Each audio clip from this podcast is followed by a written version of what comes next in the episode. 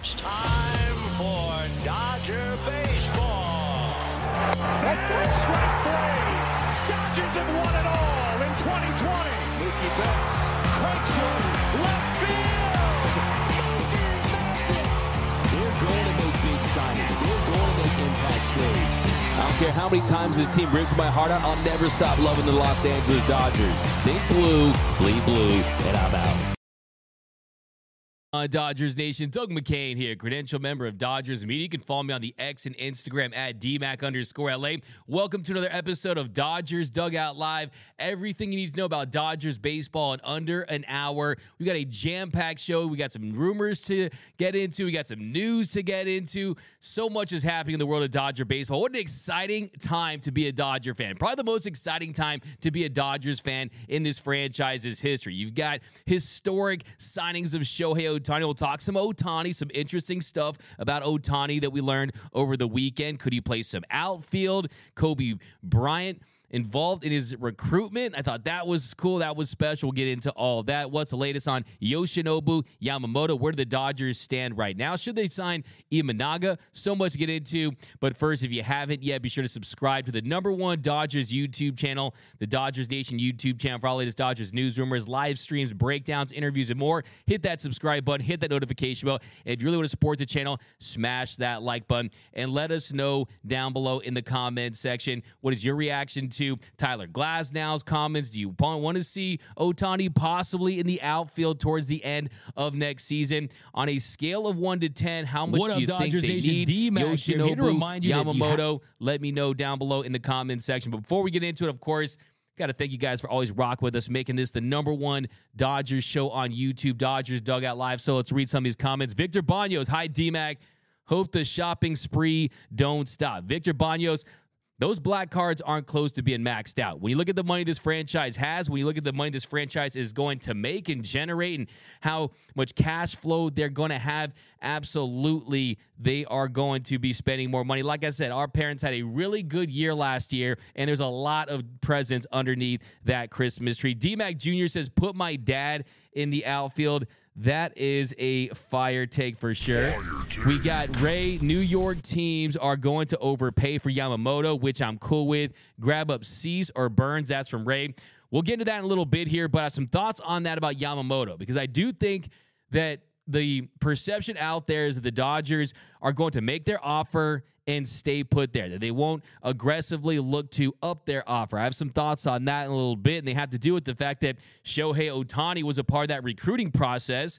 They're saving money because of Ohtani's deferrals, and I think that they can absolutely afford a Yamamoto if they want to up their offer. As far as Cease, very interesting about Dylan Cease. I think we'll start to see the rumors start to heat up and percolate a little more and start to sizzle more after Yamamoto signs, which should be very closely here in the next week or so, maybe stretch for the next couple weeks. But absolutely, when you look at his posting days is going to happen sooner than later. Hopefully, we get some news on Yamamoto at some point this week. So, once that happens, then Snell signs, then Montgomery signs, then you'll start to see the White Sox really start to engage in serious talks about Dylan Cease if they want to trade him this offseason. I did find it interesting. I read a nugget, I believe it was from Ken Rosenthal.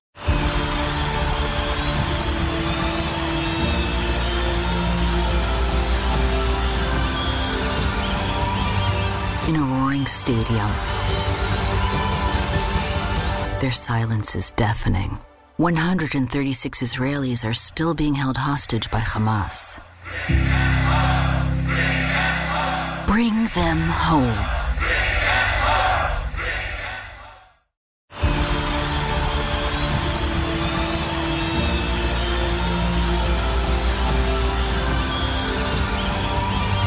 In a roaring stadium. Their silence is deafening. 136 Israelis are still being held hostage by Hamas. Bring them home. all that the White Sox were interested in Ryan Pepiot. So that was a trade chip that now is in Tampa Bay. So makes you wonder if you have to dive deeper into their trade pool of potential prospects off to part ways with because they wanted Pepiot. He, of course, in Tampa Bay, but also lets you know that they like the Dodgers prospects. So that's very telling. So we'll get that a little bit as well. We got Go Dodgers. Let's go Dodgers. That's from David Diaz the third over there. Fire Dave Roberts. That's a fire take. Always, of course, it can't be a show without that. We had D-Mac is the man, you the man, right back at you. Pacolo Low Love. Justin Lamas is Yamamoto on his way to Paris to sign with PSG now. That's Justin Lamas. Visalia in the house. Carnivorous Lunar Activity. Hi, D-Mac. Hello, everyone. Hi, Carnivorous Lunar Activity. What's up, D-Mac? What up, Francisco Diaz over there? Rock with us on YouTube. Nando390. If Yamamoto doesn't want to be a Dodger, then good riddance. Thoughts on that in a little bit here. Yamamoto also has a close relationship with the Yankees executive Matsui. He's from Japan. Alexander Ryu. That's a really good point. I mean, I think that that point needs to be made because a lot of the talk right now is that Ohtani was involved in his recruitment. They were see they went out to dinner right? And he was a part he was there at Dodger Stadium. And just the fact that he is on board with this lets you know that he wants him on the team because he thinks that he can help this team win. Yamamoto is someone who is an ace level pitcher that's going to help all these teams tremendously, but you have the connection with Matsui and then you also have with the New York Mets Kodai Senga who had a great year last year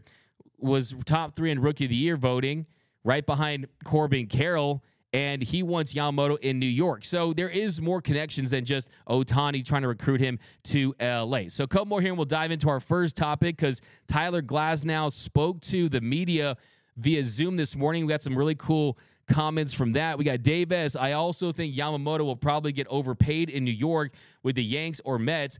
Fingers still crossed for the big blue to get him, though. BC or Cease replace Gomes for my dad. D-Mac Jr. is wilding out today. I, I, think you're on Christmas break already, so we're probably okay with you missing school. What up, D-Mac from Lowe's. Any news on Kike? Only news on Kike has to do with the fact that, well, Ohtani followed him on Instagram, apparently. So there's that. That can't mean nothing because Ohtani followed a bunch of his teammates. And Kike, even though you did bring in Margot, which is essentially the Glasnow tax, I would love to have Kike Hernandez back. I definitely think he has a role on this team. I do think that they need a more prominent left fielder that can hit and hit with some power, give him some pop, and be your everyday left fielder. But would you open to the idea? We got uh, Christian L. You're crazy. Uh, Adam Duvall, D Mac, D Christian L's wild out there. Uh, Doug Slayton, D Mac, what up from Denver? I'm hearing this right 10, 12, 13, 14 years for a pitcher. Um, really? Yeah, Doug Slayton, you're referring to Yamamoto and some of these rumors that he could get 10, 11, 12, 13, 14 years. I think really what that's a play on is trying to get that AAV down, right? If you get the years like that, you get the AAV a little lower, takes less of a CBT hit, helps your team be able to add some more pieces around. He gives them a little bit of payroll flexibility. I mean, you're not going to have the crazy deferrals like we saw in Ohtani's deal, but also you have to factor in the possibility of an opt out for when he's around 29 and 30 years old and if he pitches well with inflation, with the way pitchers are going to be paid, you're not going to be able to get ace pitchers for $27 million five years from now. So that's why I think people are kind of losing sight of with the whole Yamamoto thing is, yeah, on paper, it's going to be a 10 plus year deal, most likely. But if everything goes to plan and he pitches like you expect, there is a universe where he does opt out. But let's dive into our first topic here because I'm even more excited today than I already was about Tyler Glasnow. And look, you guys know I'm not a big victory lap guy. I'm not here to say I told you so, this and that. But a lot of the things that we said would happen on this show before anyone was saying them, right as the season ended, have already happened. Just look at the intro. We pro- we said the whole time we were hearing Ohtani to the Dodgers. I said he would be a Dodger. He ended up as a Dodger. Tyler Glasnow. We said they should trade for Tyler Glasnow. They end up trading for Tyler Glasnow.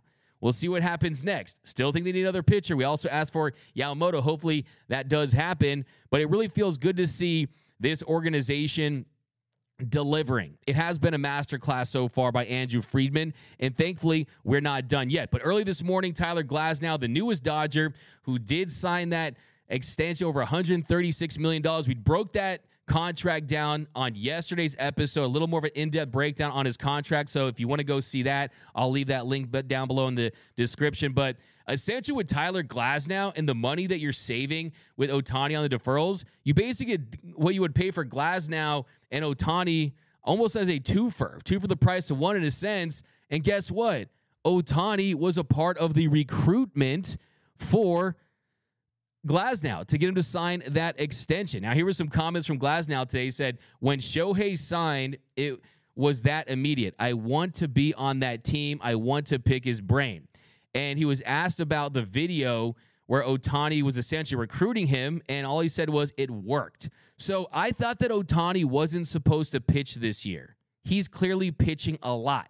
He pitched to Yamamoto. He pitched to Glasnow. He's out there recruiting like he's John Calipari in Kentucky, like he's Nick Saban at Alabama, like he's Pete Pete Carroll at USC. He's out here recruiting five star recruits to Dodger Blue. So you love to see that. He also said that he was okay with signing that extension before hitting free agency because for me, it was plenty of money. I'm super happy with the money, and it's somewhere I'm super happy to be.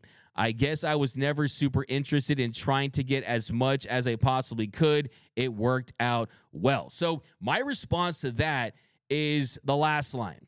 I was never super interested in trying to get as much money as I possibly could if Tyler Glasnow has the year that he's capable of having with the Dodgers, if he throws 140 innings, has a sub 3 RA, sub 3 ERA, puts himself in a position to have a lot of success in the postseason where he's having double digit strikeout games and he's shoving against top offenses and he helps lead this team to a World Series, he could have easily entered the market next season and signed the, an Aaron Nola type deal, 165 million. There's also a world where he could be in Blake Snell territory and signing for 200 million. So if Tyler Glasnow pitches like he's capable of, and yes, you that's a big bet. You are betting on his health, but I'm trying to look at the Tyler Glass have full right, and I think that with the best medical team in the business, yes, you're not going to keep all pitchers healthy. This is not a Dodgers problem. This is a baseball wide problem.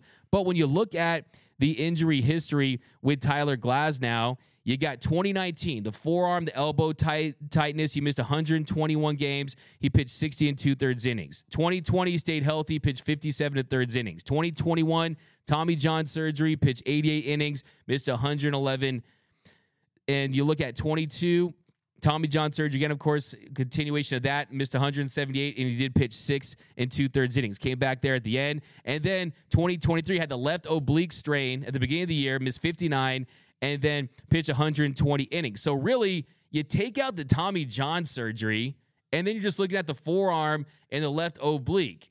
So Tommy John, I think you have to separate from these knickknack injuries. So I do think that it's a tad bit overblown that this guy is just Tyler Glassman, right? That's just, I don't think that totally fits the description. And the reality is, if he pitches like he's capable of, this is going to be a value deal. This is going to be a deal that they're getting a ace level true number one at under market value. So, yes, it's a lot of money for a guy that hasn't pitched more than 120 innings in a season, has only pitched more than 90 innings in a season twice. His career high in starts is 21, but you're betting on the upside. You're betting on the stuff. You look at his stuff plus ranking last year was at 121. That was seventh in Major League Baseball. From 2021 to 2022, it was second. He has one of, if not the best, curveballs in the game. He's got electric fastball, averages 96.5 miles per hour in the 88th percentile, has the slider, has a great pitch profile. So, look, he's nasty. And the reality is, Ryan Pepiot,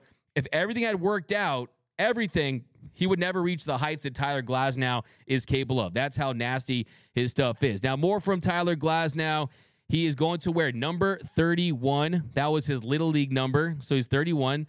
He also said that there's a lot of similarities between the Rays and the Dodgers. He said, I guess the only inter- difference is the Dodgers have a lot more money.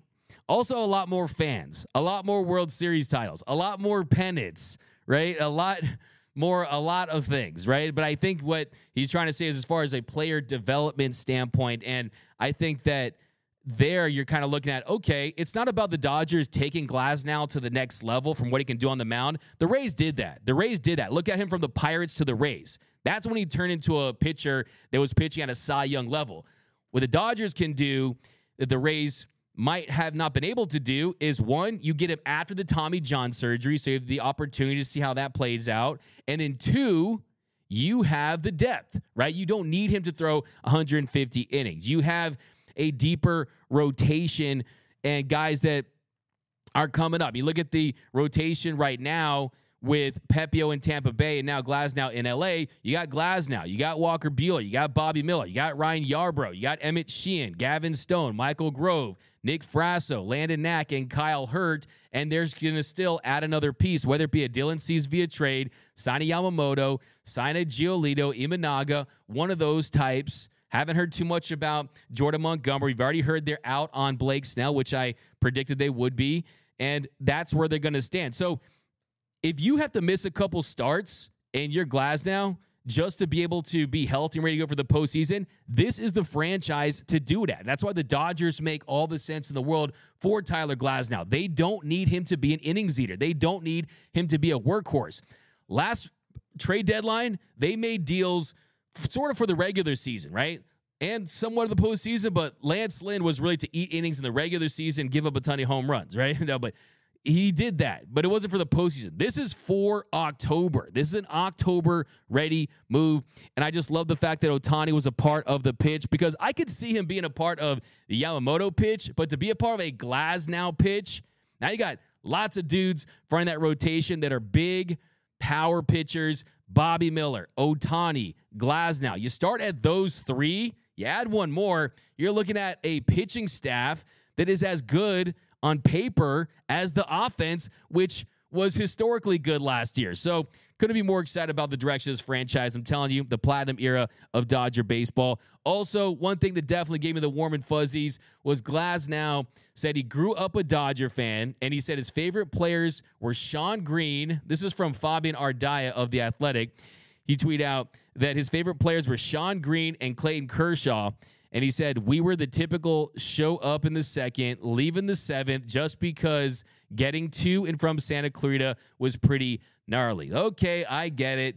Insert the whole haters from other fan bases saying the Dodger fans arrive late leave early. I get it, sure. Never been a problem with me. I get there early. I stay late until the last out. So, but I think it's great that he grew up a Dodgers fan. That means that years ago, he envisioned himself on that mound, looking at those decks that represent all the different places in California, the ocean, the tree, and just being in that stadium. You know, he's going to have family and friends there. I think it's a perfect situation for him to thrive. So let me know down below in the comment section what are your thoughts on Tyler Glasnow? Do you feel better about the signing now? To me, like I said, the money saved with Ohtani, you're essentially getting that in Tyler Glasnow with that contract. So it's already paying dividends. The Dodgers are putting their money where their mouth is. They're maximizing this roster. You're bringing in top end talent, ace level pitchers, and it's part of the plan, and you love to see it. So let's read these comments here. What's the next move by the Dodgers? We'll talk about that in a second. DMAC, how about Luzardo, Roy Estrada? I actually have an episode on him going to drop either later today or we'll talk about tomorrow morning. But definitely some thoughts on him. He's definitely someone that could be in the fold. Daniel Macy, instead of working, I'm listening to DMAC. Wouldn't want it any other way. Go Dodgers. Daniel, I don't want you to get written up, man. I don't look close to the holidays. I want you to get that bonus check, my guy. Okay, but no, I appreciate you. I appreciate you, man. You can let it run, maybe watch it later on your lunch break. I don't know. Tell your boss I said sorry. Guess what I'm trying to say. Ray, I think it was smart. It would have been a five years to hit free agency again. Best baseball stream of the big leagues. Thanks, Carnivorous Lunar Activity. And you guys are all a part of this stream. Reason why this show is at numero uno is because you guys are the biggest reason why. You guys make this show what it is. I'm the man of the fans. Your show. I'm just hosting it. Darwin, DMAC, aka Mystic Mac. Oh, interesting. Jordan, Mystic Mac. Which pitcher are you predicting we end up with?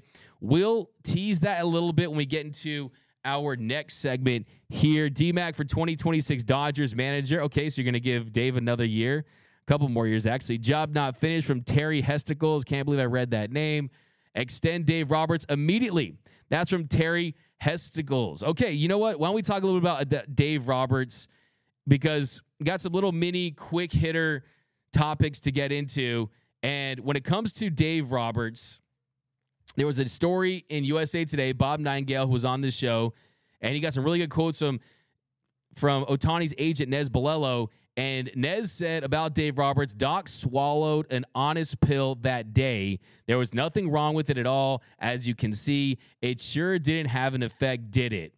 And it would go on to say they even laughed at the uproar caused when Dodgers manager Dave Roberts candidly revealed at the winter meetings that the Dodgers and Ohtani had a private meeting at Dodger Stadium, remembering a published report that anything coming publicly from a team would be used against them. So, first things first, I think collectively, collectively, can we just offer an apology to Dave Roberts. Everyone in Dodgers land that was out there screaming, yelling, Oh, Dave Roberts cost us Ohtani. Fire Dave Roberts. Ohtani, he cost us Dave Roberts. He cost us Ohtani. It's Dave Roberts is to blame. Fire Doc. Fire Doc. This is worse than taking out Rich Hill. This is worse than putting in Kershaw in 2019 game five, all this and that. Look, Dave Roberts is an honest man. He honestly answered a question I think he deserves credit for sticking to his guns and also letting the world know out there on a deeper level for me is that as big as Shohei Ohtani is, is, he's the biggest baseball free agent in the history of this sport. Really, the biggest free agent in the history of sports. No one's bigger than Shohei Ohtani. But in that moment right there, Dave said, Look, we're not going to lie. We're not going to keep this under wraps because you know what? As big as Ohtani is, the Dodgers as a franchise collectively with their history and their future are bigger than just one player. That's why I admire Dave Roberts for speaking honestly and candidly and just answering a question. He didn't tell you specifics. Oh, we fed him this, we ate this and that. He didn't say, oh, we showed him a video tribute from Kobe Bryant trying to pitch to him from back in 2017. We didn't get into the details. He answered the question that, wait a minute, the number one free agent that was linked to the Dodgers for years, where the Dodgers were widely viewed as the favorites, met with said player. Why did that come as a shock to anyone? So, for me in that situation, I thought it was laughable. I was at that press conference and I was sitting right there, standing right next to Dave Roberts. And I remember looking at Dave Roberts as he was asked that question, and his eyes kind of turn upwards, and you can see Andrew Friedman probably on his shoulder saying, Dave, hey, don't answer this. Just no comment. Laugh it off. Do the famous Dave chuckle and everything will be okay. But then he's like, you know what? I'm Dave Roberts. They pay me to be me. I'm essentially the Dodgers, David Goggins, right? Great motivator. I'm here for stability. And he answered the question honestly. And I heard stuff afterwards where people were saying that he read a long text message and that he looked like maybe he was in trouble. And then after the fact, Brandon Gomes said that he was surprised, and Andrew Friedman after that said he was surprised that Dave had spoke that candidly and kind of told him that they had met with him at Dodger Stadium that they had a nice conversation about and that was all that he was going to say about it. And also that Dave was surrounded by the Dodgers PR in some way where he was getting in trouble to an extent. That wasn't the case. I mean, he was by Dodgers PR, but he was smiling like he always is. So just kind of want to go and point out that that was overblown. Dave Roberts, Dodgers, bring my facts to the fight. Fact of the day 630 win percentage. That's the highest in American League or National League history. If Dave Roberts wins the World Series next year, and you already have a second World Series title when really should have won in 2017 with the Astros cheating scandal, led 2018 back to that World Series when you had a really slow start to the year. Dave Roberts is in a position where he might be the last person in Dodgers history to wear number 30. And what I mean by that is we're talking Cooperstown. We're talking Hall of Fame trajectory. We're talking about a manager where if he has success, it's not about, if he wins another World Series, it won't be about will they fire Dave Roberts? It's about Andrew Friedman and Brandon Gomes and Mark Walter, this organization, convincing Dave to stay here for as long as he can because that's the reality of the situation is that he would match Lasorda already in, Alston and really just be up in that tier for the great managers in Dodgers history. So, what are your thoughts on the comments that Dave's comments meant nothing? And I told you guys that I had heard after that that they did as well. So, it's the truth. I mean, it just didn't extend Dave Roberts. I'm seeing get Adam Duvall the starting left-handed pitcher from Versace over there. Uh, Daddy D Mac, what up, Sam? You crazy over that over there? Fire take though. Uh, D back man. What up, Paul Vaughn? I don't see Yamamoto signing in Major League Baseball for some reason. A- Andrew, he's definitely signing For sure. Doug Slade. When DMAC speaks, work pauses. You're crazy, Doug. Doug Slade, I appreciate you out in Denver. One of the day ones. Chico, DMAC, where can I get one of those LA signs you have in your backdrop? Uh, let me. I'll find out for you. Are, oh, one of these big things right here, like where the bobbleheads are.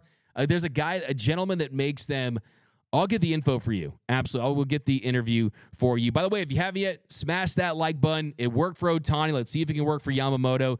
Definitely do that. But uh, here we go. We got uh, Mitchell. I think the Dodgers need one more frontline guy like Burnes, Yamamoto, or Cease, and then a Giolito type, as well as a righty bat that is above league average. Alexander Yu Yamamoto wearing a Yankees cap in some of his Instagram pictures says everything. He likes the Yankees and wants to play for them. I've told you guys for the last couple of days, the insiders that I've spoken to all feel like the Yankees have the best chance at signing him right now. I wouldn't rule out the Mets. I wouldn't rule out the Dodgers either. There's also a report. Actually, we'll tip. We'll. I don't want to tip that off. We're going to talk about Yamamoto in a second here. A 499 super chat. DMAC with the run at Yamamoto along with Glasnow trade extension and the Rangers news. Do you believe we've seen the last of Kershaw in Dodger blue? I do not. I think that it's as simple as if Kersh wants to one continue pitching, which he told Dave Vassegh of AM 570 on Dodger Talk last week that he does, that this Dodgers organization, they can make it happen. They can do whatever they need to do, whether it's a two year deal to give him time to rehab, whether it's a one year deal, whatever Kershaw wants, he gets at this point of his career. He's not going to ask for some astronomical number, right? There were reports a few years ago the Rangers had offered him a ton of money. Instead, he took that one year deal with the Dodgers. So it's not about the money for Kersh, right? Baseball's first $200 million plus pitcher. He's made all the money. He lives a relatively humble life for a guy who has that kind of coin. So I think that they can work something out. It's just a matter of one, does he want to pitch, which is yes, and two, does he want to live in LA? Does he want to be on the Dodgers? And you guys, where I stand with this is he told Vassegh something along the lines of he didn't want his career to kind of end that way or just that last start where he went a third of an inning, give six runs. If he goes to the Rangers, that will be his last start with the Dodgers. So I think the only way to get that start out of certain Dodgers fans' eyes. I mean, his legacy is already cemented, big picture, but as far as tying a bow on it, the only way you can kind of get that start out of Dodgers fans' eyes, as far as the head down in the dugout and the worst start of his career ever was that start. If he goes to the Rangers, and even if he has success, in a lot of Dodgers fans' eyes, that will be how they remember him as his last start, right? But as far as big picture, he doesn't have to pitch again. He's already a Dodgers icon, a legendary pitcher. To me, a Mount Rushmore Dodgers player that is a guy who already beat the video game and he's just walking around playing on story mode, right? He's just really on added time. But I definitely, to answer your question, I do not think that it precludes him from being a Dodger. I still think that Friedman has spoken glowingly about giving him that chance to finish his career here for sure. Sorry, Dave. Got some apologies from Prone to Thrill. I like that. Takes a man, takes a, a stand up person to apologize. I appreciate that. But I was only kidding. I'm not You're trying to force you. I just think it's funny. DKM Dave is a good man, and everyone has a bad sense of humor. It's from DKM. Sam Vasquez Roberts caused. Co- Roberts caused inflation. Roberts caused COVID. Come on now. You guys would blame him for the sinking of Titanic here. I'm gonna have to give that a bruh, Jordan. Bruh. Uh, great rant on Dave Roberts. Okay. Um, no apologies for Dave until he wins the World Series. Bobby Bonito. What I've always said here is that Dave has to win two to win one for Dodgers fans. And I kind of tend to agree with you as far as the perception of the fan base until he wins another one. It's always going to be keys to the Bentley, has a stack lineup. So that's just the reality of the situation. The truth and the reality aren't necessarily the same. DMAC, plan a meetup. We'll work on something. Now, one more story before we get into our break here is just want to touch on this one really quick. Is the news Friday reported by Jeff Passan that during the pitch meeting to Shohei Ohtani at Dodger Stadium, he was shown a video of Kobe Bryant where this video was filmed back in 2017 when the Dodgers originally had tried to sign Ohtani and there hasn't been a video that we've seen hasn't surfaced but what I can gather is Kobe was saying how great it is to be a Dodger, how great it is to win championships in Los Angeles, that the Dodgers are the best franchise in baseball. And Ohtani said it was one of the highlights of the whole meeting. Now, in Kobe Bryant's legendary career, He has 7,346 assists, regular season and postseason combined. Well, you can add another assist for the great Kobe Bean Bryant. Being a part of that pitch meeting, seeing him try to get Ohtani to sign with this franchise, he's our North Star. I've always said that he's someone that is always going to be the guy that epitomizes Los Angeles sports. Some people think that LA is sunshine and palm trees and everyone is soft. No, LA is a tough town, man. Traffic, lots of competition, right? It's expensive. No, this is a gritty and tough town, and no one embodies that like Kobe Bryant. And just hearing how much that resonated with Ohtani and how important that was for him, and just the fact that the Dodgers decided to do that, that's how you know it was over. Dodgers weren't messing around, man. They were not messing around. They're like, okay, break out the Kobe, break out the Black Mamba, because we're going to show him that video. And if that sealed the deal, Kobe Bryant, you're a legend in Los Angeles. You always be a legend in Los Angeles. Ohtani's already getting the mural treatment. I saw the one at Hermosa Beach. That one was incredible. And it just got me thinking here that Ohtani has a chance to join the pantheon of great Los Angeles superstars. We're talking about those iconic numbers that you know in Los Angeles. Now, to me, Kobe Bean Bryant won't ever be surpassed just because of what he's meant to this city. He started and finished his career in Los Angeles as a Laker. We saw him get drafted here and come off the bench. We saw the air balls against Utah, but we also saw him go out there and win five championships and win an MVP and solidify himself as one of the greatest players in NBA history. But on top of that is just the Mamba mentality and how everyone takes inspiration from Kobe. So I don't think anyone will pass Kobe's 24 and 8, but I definitely think that Ohtani's number 17, if he wins a World Series or two, goes in the Hall of Fame as a Los Angeles Dodger, has a Hall of Fame career. I absolutely think that Ohtani 17, which, mind you, is the best selling jersey in the first 48 hours in history, passing Lionel Messi, that tells you right there that's already an iconic number. So 17 right there. So uh, here's my random top five to 10 list of the day. Most iconic numbers in Los Angeles sports history. Number one is 24 and 8. That's not going to be touched, in my opinion. Number two is 32. You got Koufax, Magic. You can even say Marcus Allen, Bill Walton at UCLA. You can even say OJ as far as a college career. But really, it's about Koufax and Magic Johnson for 32. That's to me number two. Three, as far as how iconic he is, how important he is, bringing an entire demographic of people into Dodger Stadium, what he meant to the sport beyond just the playing field, culturally, his impact. I still Fernando Valenzuela's number 34. You could also say that was Shaq's number with the Lakers, so 34 right there at number three. Next, I've got Kareem's 33. Kareem Abdul Jabbar is the most underrated athlete in Los Angeles sports history for whatever reason. 33. Think about this. Kareem brought eight championships to LA, was a part of eight championships, five with the Lakers, won two finals MVPs, also three championships for the UCLA Bruins. Kershaw's 22 is absolutely up there.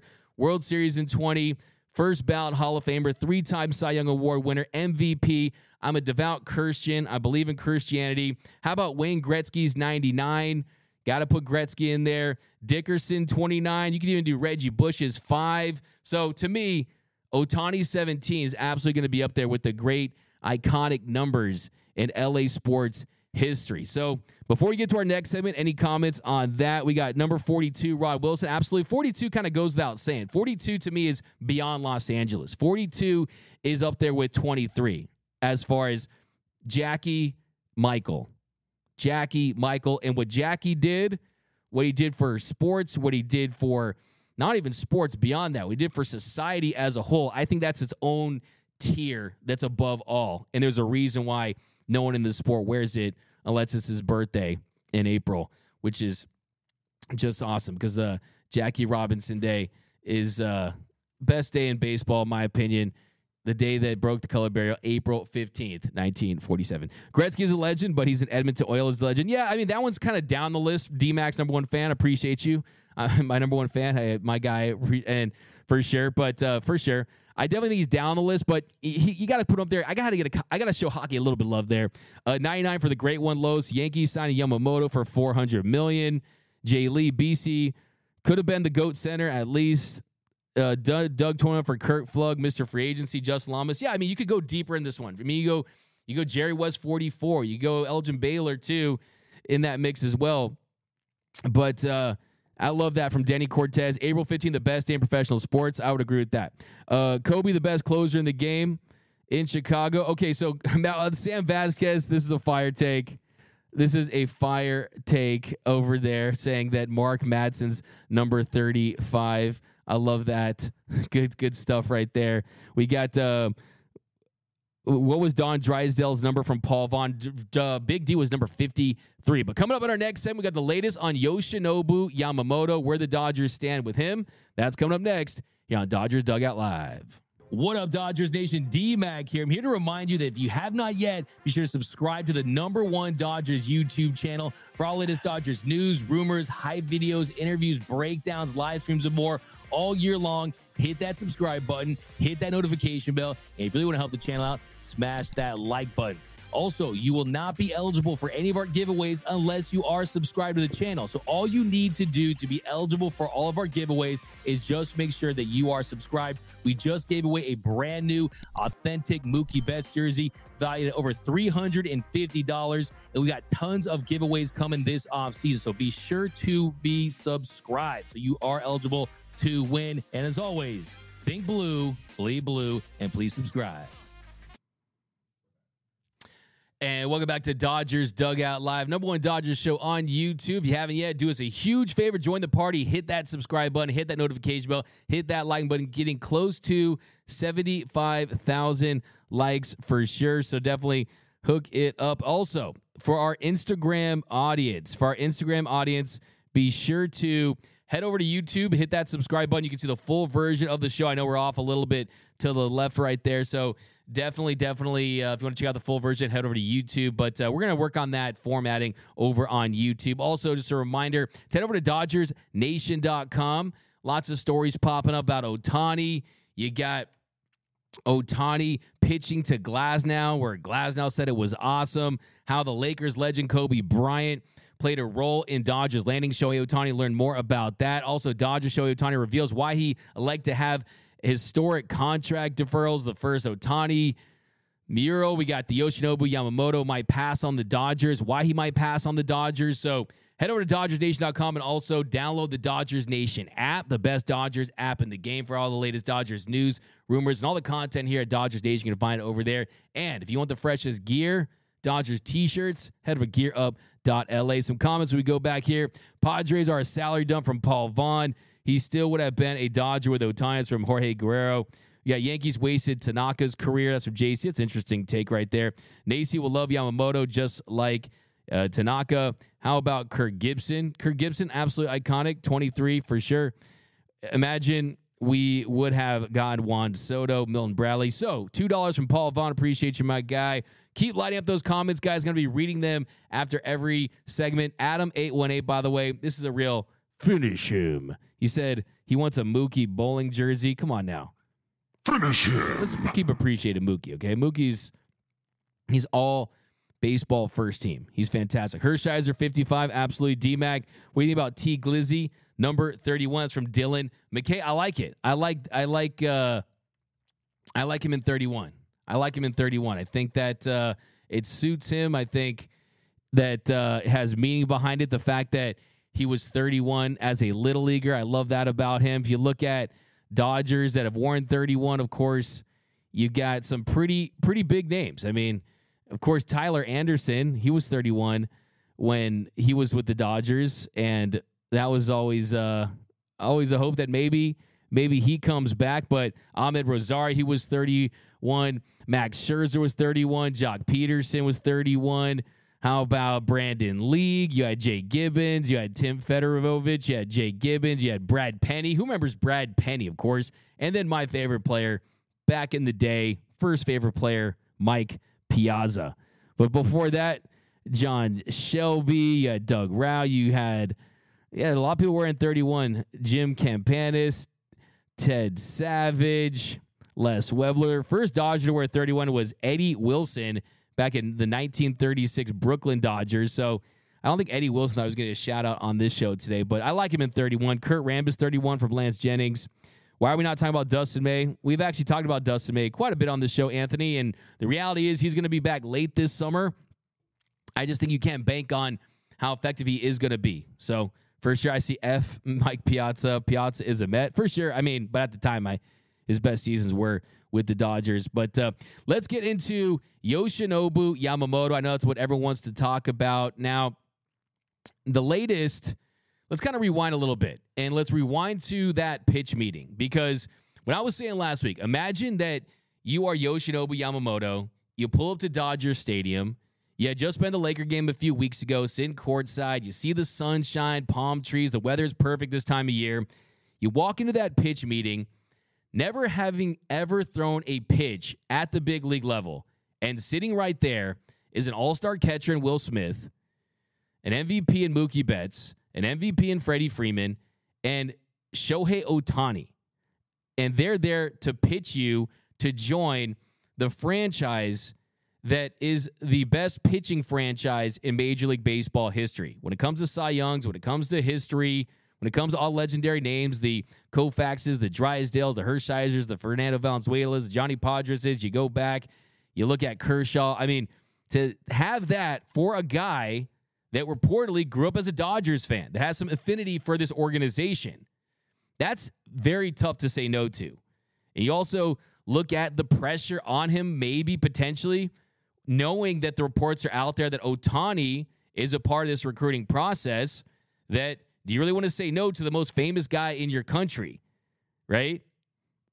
That's a tough, that's a tough no, right?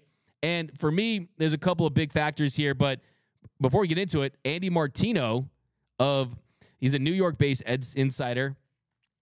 Spot he talked to him at the winter meetings, great guy. He uh, he wrote recently, as for the Dodgers, Shohei Ohtani's presence at the team's meeting with Yamamoto last week was said by a person close to the player to be, quote, highly significant. The Dodgers are also in a strong position. So we just talked about how the Kobe video, by the way, whoever idea was it to include that Kobe video, give them a raise immediately. I don't know whose idea it was. I'm actually going to try to get to the bottom of that. But we know that these little things matter when it comes to these pitch meetings because – you just remember how you feel in those meetings, I'm guessing, right? And when it's the players selling you on the organization, I can imagine Ohtani probably saying, look, we're here to win World Series titles. This is going to be a team that has a chance to be one of the all time greatest teams in baseball history. They already are really on paper, especially with the moves that are still going to be made. And I'm sure that from a selling standpoint, they also say, look, we want you to be a frontline ace level starter on a World Series winning team. And this is a marquee franchise. And I'm sure that they sold him on that. So I think the pitch meeting went well with the Dodgers. I'm sure there's going to be an additional meeting. You saw there was a picture of Yamamoto in his private jet next to his agent, and people were wondering about his whereabouts. Well, let's talk about the New York Mets. Now, the New York Mets several key members of that New York Mets organization, they were in attendance at a dinner that was hosted by owner Steven Cohen. And you had the Mets contingent there, you had Cohen there, you had his agent, and you also had Steven Cohen go all the way to Japan to try to recruit him, to try to scout him. They had dinner in Japan. So the Mets are coming on really strong. And what the Mets have is, for lack of a better phrase, FU money. They've got more money than God. Okay. Steven Cohen is the 96th richest person on the planet. He's the richest owner, 94th, sorry, just I just cheated you out two spots. He's the 94th richest person on the planet according to Forbes. Okay? If he wants to spend crazy money on Yamamoto and just absolutely overpay for him, he can do it. And the reason why the Mets make a lot of sense for me if I'm Yamamoto, let's just kind of play pros and cons here, is if I go to this New York Mets team, I'm playing in New York, a market that, look, when the Mets are big, who is bigger than the 80s Mets, right? That team was huge. It captured that city. Mets have a big fan base. They're not as iconic as the Dodgers or Yankees and never will be, but they're still a big franchise that has won World Series titles, even though it's been a long time, in New York City.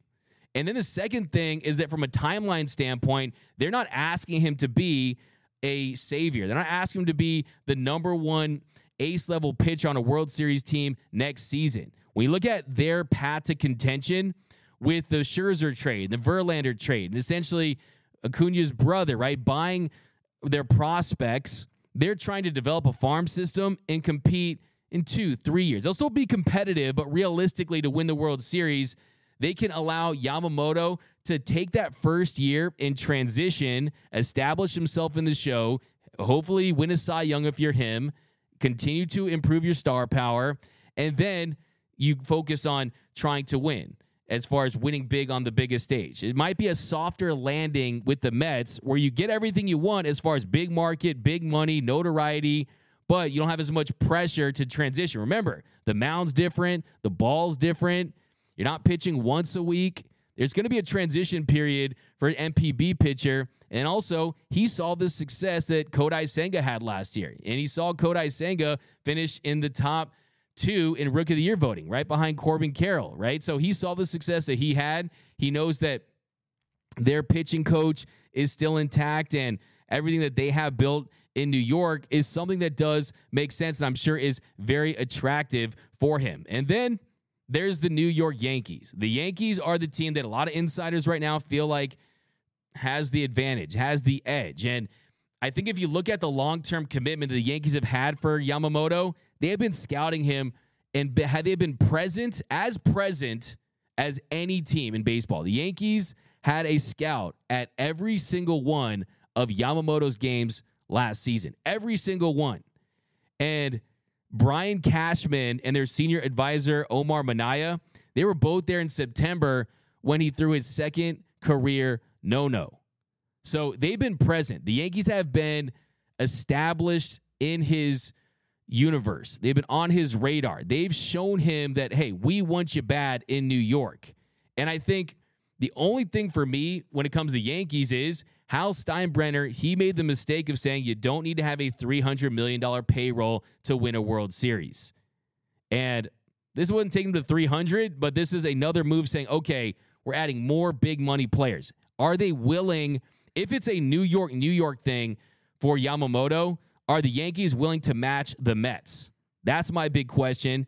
And if Yamamoto, is it I want the more iconic franchise that gives me a better chance to win now that wants to win next year, like the Yankees, but maybe make a little less money? Or do I want a more comfortable situation, a softer landing with the Mets that's going to help me earn more money?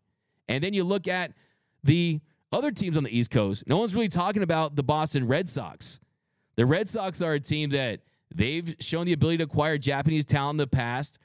And on Saturday, Andy, or uh, on Saturday, we had a tweet from uh, baseball analyst Marino Pepin, who posted on X that the Red Sox offer him a contract with worth over $300 million with, quote, causes and incentives convenient for both parties. So the Red Sox, they've thrown their hat in the ring and they're offering him 300 plus million dollars. So it feels like right now, from a money standpoint, you're at 300 plus million. From a year standpoint, you're anywhere from 10 to 14 based on what we've heard. So that's a lot of money for a player that's never pitched in the show. I do think when you look at his pedigree, the fact that it's a sub two ERA in the NPB, the second best baseball league in the world, coming off a season with a 121 ERA, the command is pristine. He doesn't give up home runs. He's going to have the best forkball in the league from day one. I still think he's going to shove. And I think the big kicker is this I personally believe the Dodgers are going to up their offer for Yamamoto if they believe that upping that offer would lead to him signing with the team. I think that if, if Yamamoto wants to be a Dodger and is okay with being in the shadow of Ohtani, then I think the Dodgers, from a contractual standpoint, can make it happen. Because if you just look at this, Ohtani takes the deferrals, right? 97% of the contract starts being paid out 2034, right? And you look at 3%, 2 million next year, and all the money they're saving. So Ohtani saves the money for the team. He's a part of the recruiting pitch for this player. So that lets you know he wants him on the Dodgers. And then If you're the Dodgers, you're still in this honeymoon phase with your newly acquired superstar. You want to keep him happy, and you're going to do that by showing him, hey, maybe Yamamoto doesn't choose us, but it won't be for lack of money, right? I think from a optics standpoint and their new superstar, the Dodgers need to show Ohtani that okay, it's not because of lack of money. We're going to go up to 325 if we need to. We're going to go up to 340 if we need to. And if you choose the Yankees and Mets, it was just his choice because of fit, and that's where he wanted to be at. So I do think there's a world where the Dodgers can still get Yamamoto, and I do think they could up their offer just because you've come too far to come this far for the Dodgers, right? Now is not the time to start pinching pennies, and you owe it to Ohtani because of what he's done with his contract. And I just think that it's not going to be because of funds. I do think, though, it's ultimately in the hands of Yamamoto on where he wants to play. And Jon Heyman of the New York Post, he wrote recently about Yamamoto in playing in the shadow of Ohtani, one rival guessed that Yamamoto might prefer a bigger share of the spotlight. Quote, he doesn't want to be in Ohtani's shadow, that rival executive speculated. So I don't think this is a matter of him playing on the same team as another Japanese teammate, like a Kodai Senga potentially. I think this is more of do I really want to play in Ohtani's shadow, where I could throw 10, have a 10 strikeout game, pitch a no hitter, and it's always going to be about Ohtani, right? It's always going to be about Ohtani. The country, is Japan, 112 million people. He's the most famous person in that country with a bullet by a long shot, right? So I do think that is a worthwhile discussion. Now, I see people asking about Imanaga. Now, Imanaga is a drop off significantly from a Yamamoto. Now, let's break him down. I've done his breakdown a little more in depth, but Shota Imanaga, he's five foot ten. He's a lefty. Eight seasons for the Yokohama Bay Stars, a 3.18 ERA, a little over a thousand innings of work. Last two years, he posted sub three ERAs, had a 2.26 ERA in 2022. Then he owned a 2.80 ERA in 148 innings last year. Also, you might remember from the WBC, Trea Turner hit a bomb off of him there, and he hit two, had two innings, allowed that one run, and had a couple strikeouts. But what he does great, strikeouts, man. 174 strikeouts. That topped Yamamoto at 169. So his 174 strikeouts were more than Yamamoto's. And he also had a 29.2% strikeout rate, had a 4% walk rate. So typically you'll see the strikeout numbers potentially go up when you go to the show. And you're talking about a guy who has the potential of a 30% plus strikeout rate at the big league level and a 4% walk rate. So you're probably out there saying, DMAC, hold up. Those numbers are awesome. Why isn't he someone who's going to get more money? Why do you, people have him projected to make 80 million, 90 million on a five year deal, something like that? Well, because doesn't have explosive stuff per se. Fastball is low 90s, sometimes at 94 to 96. That's where he was at in the WBC. Doesn't have that explosive fastball and also the home runs. He gave up 17 home runs, right? Not going to say he's the Japanese Lance Lynn or anything like that. When you consider the fact that Yamamoto, he gave up, that's more than Yamamoto gave up for the last three seasons last year. So the long ball has been an issue, and typically the long ball will go up at the big league level. Also, he underwent season ending shoulder surgery in 2020. He did come back from that, has looked healthy since, but he's a little older, of course, 30. So he's really a number three at best, but more like a number four starter on a World Series contending team. And could the Dodgers go after him? They absolutely could. There's no doubt about that. That if you want to get a left handed pitcher, if you want to get another guy that has that strikeout potential, that could be him. But at that point, I would rather just switch to a different. Mean, you still got the young guys coming up. You still got Lucas Giolito, who could be an innings eater with high upside. Passan update on Yamamoto. So let's get that pass and update. Appreciate you guys down below in the chat, and then we will let you guys enjoy the rest of your Monday afternoon. Jeff Passan is the GOAT. Love Jeff Passan. Talked to a couple times the winter meetings, and uh, this guy's great for baseball. My favorite insider. I don't know about you guys, but okay, so we got an update from Jeff Passan on Yamamoto. So give me a second here. Let's see what we got as far as as uh update here. Okay, he's got it's like a pretty pretty big sizable update here. Everything Yamamoto does is service one goal, moving with purpose. As MLB teams learned since the Orix Buffaloes posted him on November 20th, paving his way to sign with Major League team for hundreds of millions of dollars. Yamamoto's meticulous, disciplined approach is not limited to the baseball field. Let's see here. Here's some quotes from Lars Nootbaar. He knew that he knew what he was getting himself into going into this season. Publicly amongst friends, he's the nicest, most caring person there is. But underneath that, he's a stone cold killer. When he walks in a room, he's not just walking in, he knows what he's looking for. He takes notes on everything. So that's definitely the mentality I want to see from my starting pitchers, especially at the big league level.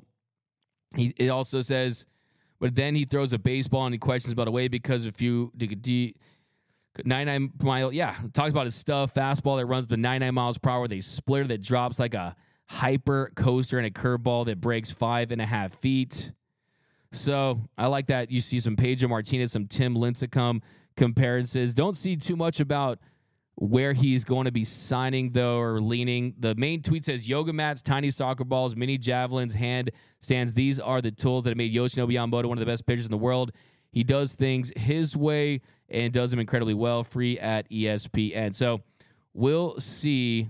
Here's another tweet from him. Says also in the story, all the alleged $300 million bids for Yoshinobu Yamamoto. That's inaccurate, sources tell ESPN. Teams have been asked not to discuss terms yet, but that could change today when bidding, sources said, is expected to begin. Now is when Yamamoto's free agency gets real. So there you have it. I mean, could be $300 million, could be less.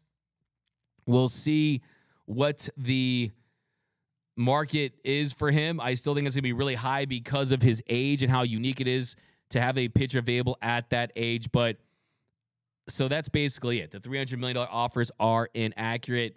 Yeah, I mean, look, I I find that hard to believe that no numbers have been at least presented at this stage of the game, but I think that the more formal ones you'll see Casey says per Bob Nightingale Yamamoto to sign with the Pittsburgh Pirates because he likes the throwback 70s hats and bulk pants. That's a fired take, absolutely. But that's going to do it for this episode of Dodgers Dugout Live. We'll be back with you later, and we'll absolutely be back with you tomorrow morning, guys. So be sure to hit that subscribe button, hit that notification bell, hit that like button for your Los Angeles Dodgers. This is the most exciting offseason in Dodger history. My name is Doug McKain. You can follow me on the X and Instagram at DMAC underscore LA. If you haven't yet, be sure to subscribe to that channel, like I said. And remember, nothing brings together quite like Dodger baseball. And until next time, think blue.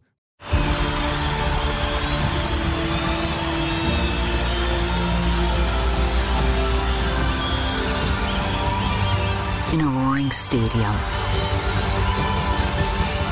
their silence is deafening. 136 Israelis are still being held hostage by Hamas. Bring them home. You know when you're listening to a true crime story that has an unbelievable plot twist that makes you stop in your tracks? That's what our podcast, People Are the Worst, brings you with each episode. I'm Rachel. And I'm Rebecca. We're identical twins who love true crime cases that make you say, didn't see that coming, and we hate the people responsible for them. Listen to People Are the Worst now on Apple, Spotify, or wherever you get your podcasts.